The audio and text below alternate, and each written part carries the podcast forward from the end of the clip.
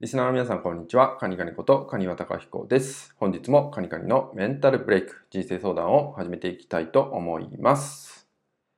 えー、本日はですね、置き換え力を高めていく本の読み方っていうお話をね、していきたいと思います。えっ、ー、と、僕いろんなところで本を読むといいですよってお話ししてるんですけど、まあ、どんな本を読んだ方がいいですかとか、えー、本をどのように読んでいったらいいかっていったようなご相談いただくことって結構多いんですよね。なので、まあ、そんな方に向けて本の読み方みたいなね、まあ、僕も取り入れている本の読み方っていうのを、まあ、お伝えできたらなと思います。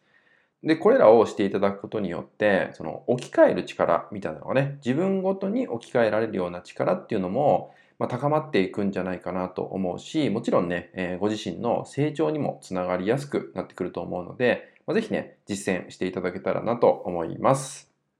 それはね、本当にシンプルなことなんですね。至ってシンプルなことなんですけど、最初はちょっとめんどくさいかもしれません。ただすごく効果的になるんでやっていただきたいんですけど、それはですね、本を読み進めていることによって、えあなたの中でおそらくですね、知らない言葉とかね、その本に書かれている中で、知らない言葉、聞いたことのない言葉とか、聞いたことのない場所とか、あとは知らない、本のね、紹介だったりとか、その著者の人の名前だったりとかっていった、いわゆるあなたがちょっとでも知らないことっていうのがね、おそらくかなりの数出てくると思うんですよ。一冊の本の中でも、えー、結構出てくると思います。で、それをですね、本を読みながらで結構なんで、まあ、スマホとかのメモ帳に、あ、ここちょっとでも知らないなっていうとこが出てきたら、必ずメモをするってことをね、していただくといいんですね。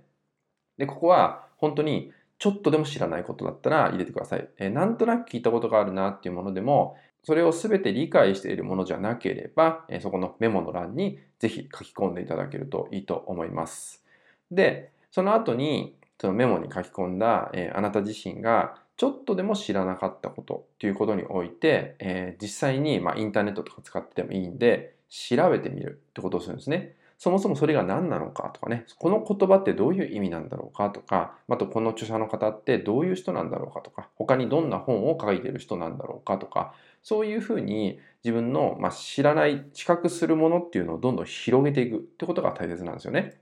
で、さらにそこで調べていって、もっと気になればもっと調べていただく。で、これによって、えあなた自身の成長にもつながってくるんですよね。そう。で、なんで置き換えられるかっていうと、え、このやり方をやっていただくと、それぞれの人において、ヒットするポイントって違うと思うんですよ。これ知らなかったっていうね、そういう対象になるものっていうのも、本当一人一人違ってくると思うんで、そういう自分の見つけ方みたいなのがね、結構効果的になるんで、そのような本の読み方をね、取り入れていただくと、えー、もっともっと短期間で自己成長っていうのにもね、つながってくると思うので、ぜひ取り入れていただけたらと思います。はい。それではですね、今回の内容は以上になります。最後までご視聴いただきましてありがとうございました。